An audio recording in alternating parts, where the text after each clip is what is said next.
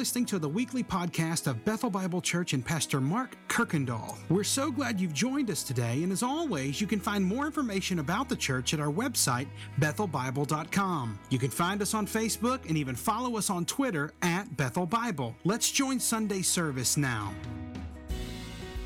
Let me say good morning, church, and add my welcome to Marla's. We're glad that you are here today on this uh, very last day of February for the first Sunday in February, and we do hope you'll come back next week for communion and, and potluck. It's always a great time to be together. I want to be honest with you this morning. We have some heavy lifting to do this morning. We're going to talk about some very difficult verses, hard to understand. Uh, so we're going to have to slow down at times, take our time, and make sure we look at some very important words. But it is such a very familiar passage. It is a passage that many of us probably grew up memorizing. Galatians 2:20 that I've been crucified with Christ and so we're going to talk through some great things this morning. But you know we live in a world where we are constantly and I feel this, we are constantly trying to justify ourselves. At your job, you are trying to show your worth, you're trying to uh, show your value by working hard. And many times when we're frustrated, it's because we feel like we've done what we need to do, but then our efforts kind of go unnoticed and we do not feel justified in what we have done. Or I don't know, or maybe you go out with your friends, or hey, it is a life group night for many of our groups, and you know, we're constantly concerned about what do I need to wear? Or am I going to say the right thing? Is my house clean enough? Did what I made, are people going to like it? And we put all this pressure because we want to be justified. We want to be seen rightly in people's eyes. Even our children and teenagers, they participate in sports and drama groups and bands and these things, and they practice and they work hard because they don't want to be seen as someone that is not good enough. And all that really is, is they want to be accepted, they want to be justified in people's eyes. But because we live in a world where we are constantly feel this way and we're constantly looking to be justified and we want ourselves to be seen rightly, it makes it really hard for us to be able to see and to approach God rightly. Because we take what we are trying to do in every other area of our lives and then we do the same thing with God. So I want to paint you a picture this morning I stole. So I'm going to give credit to D.A. Carson this morning. But suppose you woke up, the alarm didn't work, and so you're late. Your spouse is grumpy, and you can't even find clean socks. You dash out to the car, and you didn't even get to have a good breakfast. You know your boss is going to growl at you. You put your keys in the ignition and nothing happens. You knew you should have taken care of that battery. Eventually, you get to work late, and yes, you get chewed out, and you've been given notice that you might be sacked from the company. Company is slimming down, it's hard economic times, you know. You have a couple of difficult decisions, and then, then at the water cooler, one of your coworkers raises some Christian question and you can't be bothered and you bite his head off. Then you go home and there's a note. It says, Out with my friends, you'll find some leftovers in the fridge. And you think, Doesn't she know how much I hate leftovers? You see the kids later, they're all in bad moods. And that night you get down to pray, and it might sound something like this Dear Heavenly Father, this has been a rotten day. I haven't reacted very well. I'm sorry, but it has just been a rotten day. I'm sorry, and but you know, tomorrow, tomorrow I will try better. Bless everyone.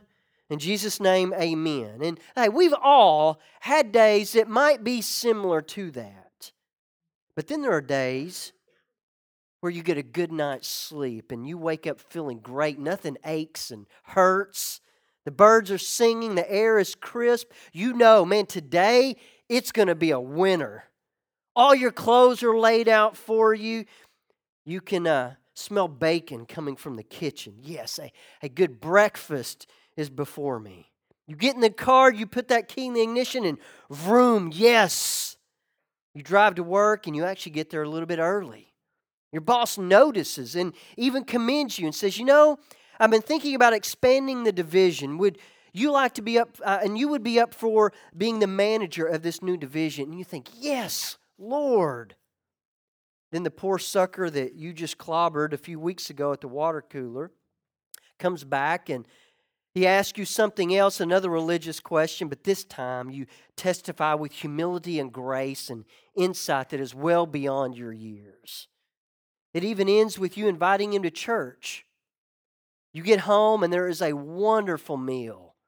The kids, they're just right little angels. The family devotions just go superb. That night, you go to bed, and your prayer might even sound something like this Eternal and majestic Heavenly Father, in the fullness of your grace, I bow before you at the end of this day and thank you for the magnificence of all of your faithful blessings upon me, your humble servant. Pretty soon, you're into propitiation and reconciliation. You're praying for the people at your church, the ministry, the gospel, worldwide missions, all of the missionaries you've ever heard of, and their first cousins twice removed, and on and on and on. And pretty soon, you go to bed justified. You know, both times you would have been another pagan because you had the audacity to think that you enter into the presence of our holy God based upon what kind of day you've had. And nothing, nothing could be farther from the truth of grace. Nothing could be more demeaning to grace or more destructive to justification. In fact, I think it's like spitting on the significance of the cross of Christ, and we do it all the time because of our need to be right, the need to be justified. So this morning, my hope and prayer is that we would walk away with a more complete view and understanding of what justification means because that really that is the purpose you could boil all of galatians down to one word justification so to help us this morning in verses 15 to 21 we'll close up chapter 2 this week um, Paul's going to do a series of contrast. I saw three. He's going to contrast Jews by birth to Gentile sinners. He's then going to walk down through justification by works, contrasted with justification by faith. Then he'll talk about denying or dying to the law, but living by faith to God. And he's going to do these series of contrasts. So let's look at the first one. What is he talking about when he's talking about Jews by birth versus Gentile sinners? So back in verse 15, it says, We ourselves are Jews by birth. So who are the we? I believe it's himself, Pete or Paul. I believe he's also continuing his conversation with Peter but also all the other Jews that might be around them at this time. So we, he's saying, we are Jews by, by birth. And these men are faithful to follow the Jewish traditions of diet and ceremonies and circumcision and keeping the law. And he's saying, we are Jews by birth and not Gentile sinners. Now, we and have to be careful here and we have to make sure that we understand what Paul means by sinners because it really is helpful when we get to verse 17 to understand what he means when he's talking to these people. Because remember, he's writing to Christians in Galatia. Most of them would have been Gentiles, and he has just called you a Gentile sinner. So, what does he mean? He's not saying that Jews are not sinners and, and Gentiles are. He's not making that type of comparison. But he's saying sinner are those who do not follow the traditions or keeping the law like the Pharisees. He's saying a sinner is someone that does not follow the law or keep the tradition of the Pharisees. So a Jew thought that a Gentile was a sinner simply because they did not follow the Jewish traditions. You were a Jew by birth, you followed them. You were a sinner if you did not follow the customs of the Jewish ways. Now, this is going to be important when we get to verse 17. So he's setting the stage of who he's talking to. Now, verse 16. Yet we know Remember who the we? Paul, Peter, the other Gentile Christians. We know that a person is not justified by works of the law, but through faith in Jesus Christ. So we also believe in Christ Jesus in order to be justified by faith in Christ and not by works of the law. Because by works of the law, no one will be justified. So, verse 16 is this proclamation of belief. Paul is saying that him and, and Peter, probably the other Gentile or other Jewish Christians that are there, they believe that we are justified not by works of the law, but through faith in Christ. And he's going back to say, but Peter, Peter knows this. He has all of the right beliefs.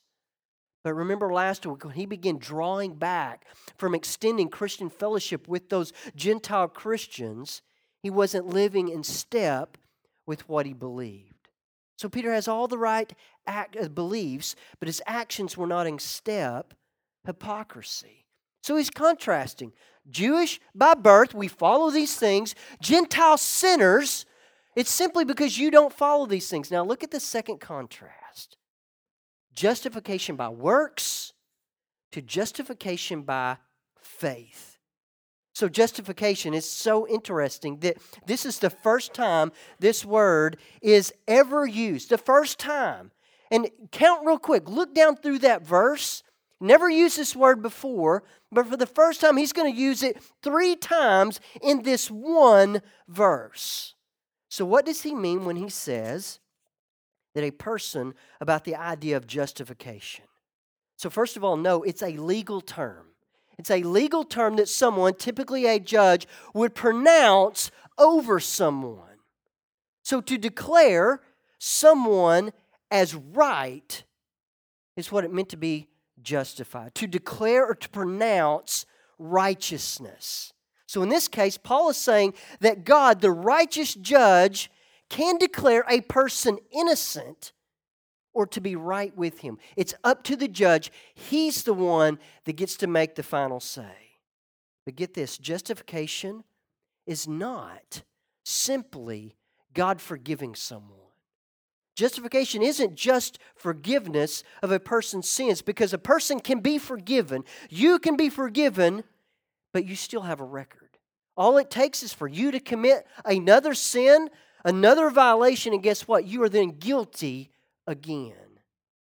But when God, the righteous judge, justifies a person, they're not simply forgiven, they are pronounced justified. And when God justifies a person, the beauty is you can never be found guilty again. So once justified, you're always justified. But it, it gets even better. Justification is a declarative act. God can declare it, it's not a process.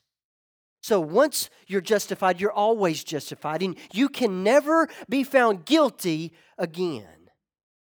But it also is a process, meaning you can't be more justified than you are right now if you are found to be in Christ. Meaning there is a, a Christian that is any more justified than someone else. Now, can a person be more godly in their lives? Absolutely. Look at Peter and Paul in this instance. But a Christian is no more justified than another Christian. So you all might know Good Johnny. I'll call him that. You know, Good Johnny grows up in a, a loving Christian, God fearing home with a mother and father. He faithfully attends Bible study and worship. He learns to faithfully give his tithes and his offerings. He grows up to be a great friend and a helpful neighbor. And when he comes to faith in Christ, he is justified. But then there's also bad Johnny, the young child that grows up not knowing who his parents are. He's passed around from foster home to foster home, spends even some time in a residential treatment center, even a time in prison. But he meets someone that shares the gospel with him. He comes to faith in Christ, and he is just as justified as good Johnny. Because it's a declaration by the righteous judge, not a process. He is the one that can declare us. And once the declaration has been given, a person can never be found guilty again. Because once justified, you are always justified. So now the all important question, he's setting up this idea of justification. Then how? How is a person justified? On the basis of what God would declare. How what would he look at? What is he going to do to declare a person innocent? Well, this is the second contrast. He's going to put up on one side justification by works. And then he's going to put on justification by faith in Christ. So let's talk about the first comparison, the works. He mentions it, I think, three times in this verse also. So, what is the law? Well, it's the law is this specific divine requirements that God gave Israel through Moses. And you remember that story. He goes up, God gives him the law, can't even get back down the mountain before they're already breaking it. But I want us to understand something about the law because maybe I haven't painted it in the healthiest light lately. But according to Romans 7:12, the law, those requirements, they are righteous and holy, containing the commandments of a holy and righteous God. The law is good. So what is the law? This is how I wrote it. The law is you must love and serve the living God have no other gods or God substitutes. You must respect his name and his day. Honor your parents. You must avoid, adultery and murder and theft. You shouldn't bear false witness against your neighbor or covet anything that they have. But in addition to the moral law, there's the ceremonial law, which you must observe. You must be circumcised, join the Jewish church, you must take your religion seriously, searching the scriptures privately and attending public worship. You must fast and pray and give alms. And if you do all of these things and do not fail in any single area at any moment, guess what? You make the grade. That's the law. God will accept you and you will be justified by the works of the law. But here's the truth no human deed, however well motivated or sincerely performed, can ever achieve the kind of standing before God that results in the verdict of justified. Can't do it. But this was the issue of the day. The Judaizers, they prided themselves. They looked at what they were doing and they prided themselves on how well they were keeping the law, but they were blinded to their own sinfulness. So then, how is a person, if that isn't the way, then how is a person declared righteous and, and justified by the righteous God? He says that it's through faith in Christ. A person is only justified through faith in Christ. But we need to be clear to make sure we understand this that faith, it is not an achievement that earns you salvation any more than your works do. Faith is not an achievement. Rather, faith is evidence of saving grace. That's what faith is. It is, it is evidence of saving grace because we are not righteous by doing, we are righteous by believing. So, do you believe that you are justified by God only through what Christ has done and not through your own goodness and efforts and works? Then that's faith. If you believe that, then that is faith. So, here's Paul's point Peter and Paul both believe that a sinner is justified through faith in Christ and not in works of the law. He wants to make sure that we all understand that that is the case. They both agree. But Peter was not living according to that belief when he was refusing to include the Gentiles in their Christian fellowship. So now we get to the most difficult verse, I believe, in Galatians. Verse 17. I wrestled with it for such a long time. This is how it reads. But if in our endeavor, in our efforts, in our works to be justified in Christ, we too were found to be sinners. Is Christ then a servant of sin? Question mark. And Paul says, certainly not. So, what does Paul mean by this? That in their endeavor to be justified in Christ, that we were found, would we be found to be sinners? Does that make then Christ a servant of sin? Well, the key is to remembering back to that area. If you make notes, you need to draw a line, circle the word sinner in verse 15, back to where he says in verse 17. Because remember, verse 15, the word is used to talk about a person who does not or is not under or not living according to the Jewish laws or customs. Okay, that's what a sinner means someone not following the Jewish traditions or customs. So let me rephrase it. You might could read it this way. Suppose we seek to be made right with God through faith in Christ alone, because that's what he's setting up over and over again. Then, aren't we encouraging people to neglect the Jewish customs and laws? Question mark.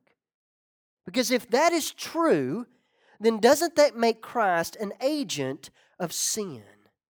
And Paul's answer is certainly not. So Paul is probably restating an argument that the Judaizers were proposing to him.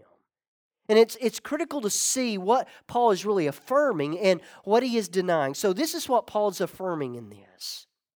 Paul is affirming that he and Peter and the other Jewish Christians are seeking justification in Christ alone, not in their works. And in doing so, they actually are becoming sinners like the Gentiles. But this is what he denies. But Paul is totally denying that this makes Christ an agent of sin. And why is that? Is because it is not sin to be a sinner in this sense. It is not sin to free yourself from the ceremonial Jewish laws in order to walk in unity with the Gentile Christians. It's not a sin to stop depending on works. So Paul then will complete the argument. Look at verse 18. So if that's the case, that if that's what we're doing, we're, we're becoming sinners in the, in the sense that we are not following, we're not coming underneath the Jewish customs and laws so that we can have fellowship with Gentiles. And then verse 18, because he says, For if I then rebuild what I tore down, I prove myself to be a transgressor. Paul's saying that the only sin would be to leave faith in Christ and to once again return to the works of the law to be justified. Paul says if you try to go back and be reconciled with God by what you do, then yes, you are a transgressor. And I think we so easily fall back into this that we would say and affirm, yes, salvation in Jesus Christ and Him alone, I could never earn it, I could never do anything to deserve God's love and forgiveness. And then we try to set out to prove ourselves worthy. But look at then the third contrast dying to the law, living to God. So we've seen Jews by birth, Gentile sinners Justification by works of the law, justification in Christ alone. Now dying to the law, but living to God. Look at verse 19. For through the law, I died to the law. And I want to go, Paul, you're killing me here. What in the world do you mean that through the law, I died to the law so that I might live to God? So, first, we need to understand the purpose of the law. Remember, the law is good. It says in Romans 7, it's righteous. The law was originally given, I don't know, maybe like a railroad track or, or something like that. It was meant to guide Israel's obedience. The law was given Israel. In fact, they had a tremendous advantage over the Gentiles. The law showed them their sin and even their need for forgiveness. Think about the sacrificial system what is that meant to tell? It meant to tell that you are coming to God and you are filthy. There is nothing that you can do inside you to make yourself clean. So, therefore, something must die in your place that lamb, that goat. It's to teach them, it was to guide them, it was to be a training ground to show their need of forgiveness and the seriousness of their sin. So the law and the sacrificial system should have showed Israel that there is no way a person could ever save themselves or be justified by the works. That's what they should have learned. The law was only to serve, think of it this way, as a diagnostic tool. It's been almost two years ago. I did something really stupid. I should have known better. Um, my grandfather and my dad, they always taught me you never use something for an intended purpose or for a purpose that it wasn't intended to do. You know, I learned early on that you don't take a baseball bat and try to let someone throw you a basketball and hit it with a baseball bat. You know why? You'll wake up, you won't know where you are, and your head will be split wide open. But I, I was in a hurry, and um, I had some deer horns. I was going to cut the deer horns off the little skull plate, and uh, we were going to decorate. Was going to do some decorating the house, and it was just taking way too long. We were going to have to get cleaned up and go to uh, the Millers. We were going over there to eat supper that night, and uh, I looked at that compound miter saw, and I had a great idea. That table, that's this hacksaw is just too dull. I know that compound miter saw, it'll just right through those. I'll be done in 30 seconds. Well, I learned that it's not the case. When you take big teeth on a big saw blade, it will cut great through pine or maybe even cedar. Um, but what that saw blade will not do is cut through hardened bone. And so when that saw blade grabbed a hold of that deer horn, all I saw was uh, the deer horn in my life flash before my face as that deer horn was coming up to me, and then it, it hit my hand and it broke my finger. I remember the pain set in.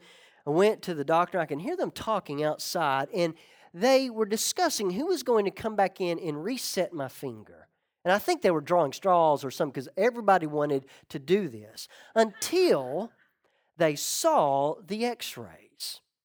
And can you imagine coming in and trying to set a finger that the x ray showed had two complete full breaks above and below the middle knuckle?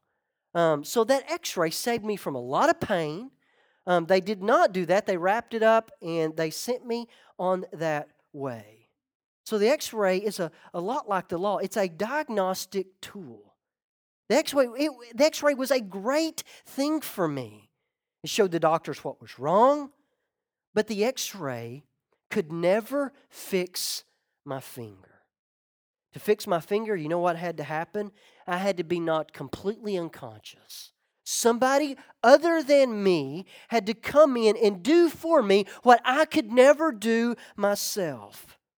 And I simply had to trust in what those doctors were doing. But what if I'd have said, you know what? No, thank you.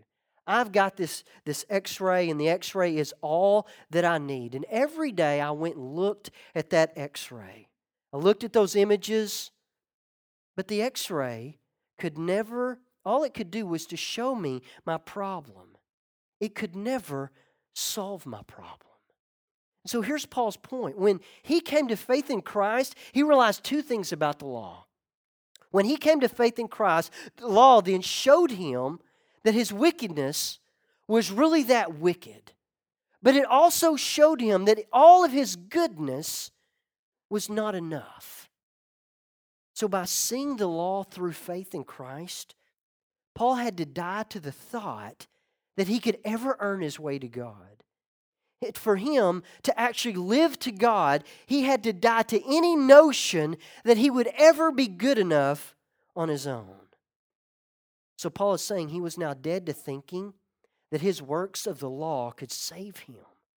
There was no turning back for Paul. He would never again think that his works of the law could ever cure him. Only faith in Christ could do that. But Paul still knew, Paul still followed, Paul still respected the law. In fact, he even began after this. You can read in Acts, uh, I think Acts 21, he even goes through the ceremonial washing. He even pays for four other men to go with him. Paul loved the law. He saw it as righteous, but he knew he could never trust in the law to fix his problem. He was now dead to that way of thinking. And when he realized that, that's when you get the famous words of 20. So once he realizes he is dead to the law, it was through the law, that he died to the law, of any notion it could fix his problem, he was then free to live to God. And then he writes, For I have been crucified with Christ. It is no longer I who live, but it is Christ that lives in me. And the life I now live in the flesh, I live by the faith in the Son of God who loved me and gave himself for me. So Paul is at the place where nothing else in the world matters to him but Christ. Nothing else in this world could come close. His faith is not in himself or in others or in the law, but only in Christ. But Paul has been struggling his whole life with this. He's been struggling his whole life to be accepted by God. In fact, he thought all that he was doing was good. And finally, Finally, I believe he is at a place of peace and security and freedom. Because Paul is now living by faith in the Son of God. But what does that actually mean? What does it mean to live by faith in the Son of God? It means you are living by faith when you believe Christ every moment of every day. When you believe Him to be all that you need. When you believe Him to be your love and your joy and your peace, when you believe Him to be your salvation more than money and houses and cars and stuff, when you believe Him to be your purity and your holiness and your power over sin, that is Christianity. It's believing Christ to be everything that you need for every moment that you live. That is living by faith in the Son of God.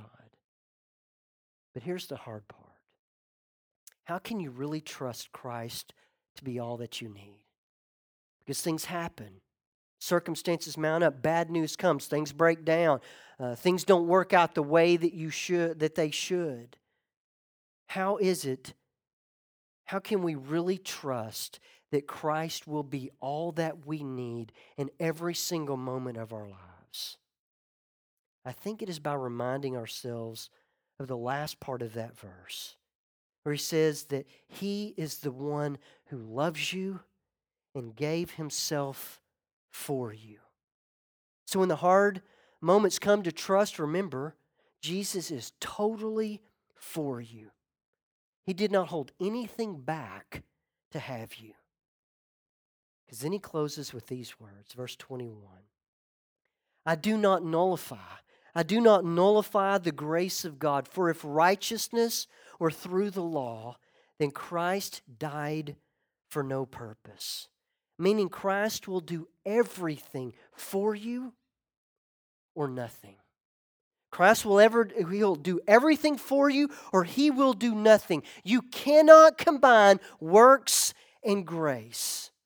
Because if justification is by works of the law in any way, he says Christ's death is meaningless. So imagine that your house were burning down. But you get your whole family out. Everyone escapes. And someone walks up to you and says, You know, let me show you how much I love you. And they run into that house and they perish. We would think, What a tragic and pointless waste of a life. But now imagine that your house is on fire and you get out and one of your children is still in there. And someone says to you, Let me show you how much I love you. And they run into the flames and they save your child, but they perish. You would think, Look at how much that person loved us. Because if you could save yourself, Christ's death is pointless. But when we realize that we cannot save ourselves, Christ's death will mean everything to you. So I would simply close by asking you a question this morning Are you right in God's eyes this morning?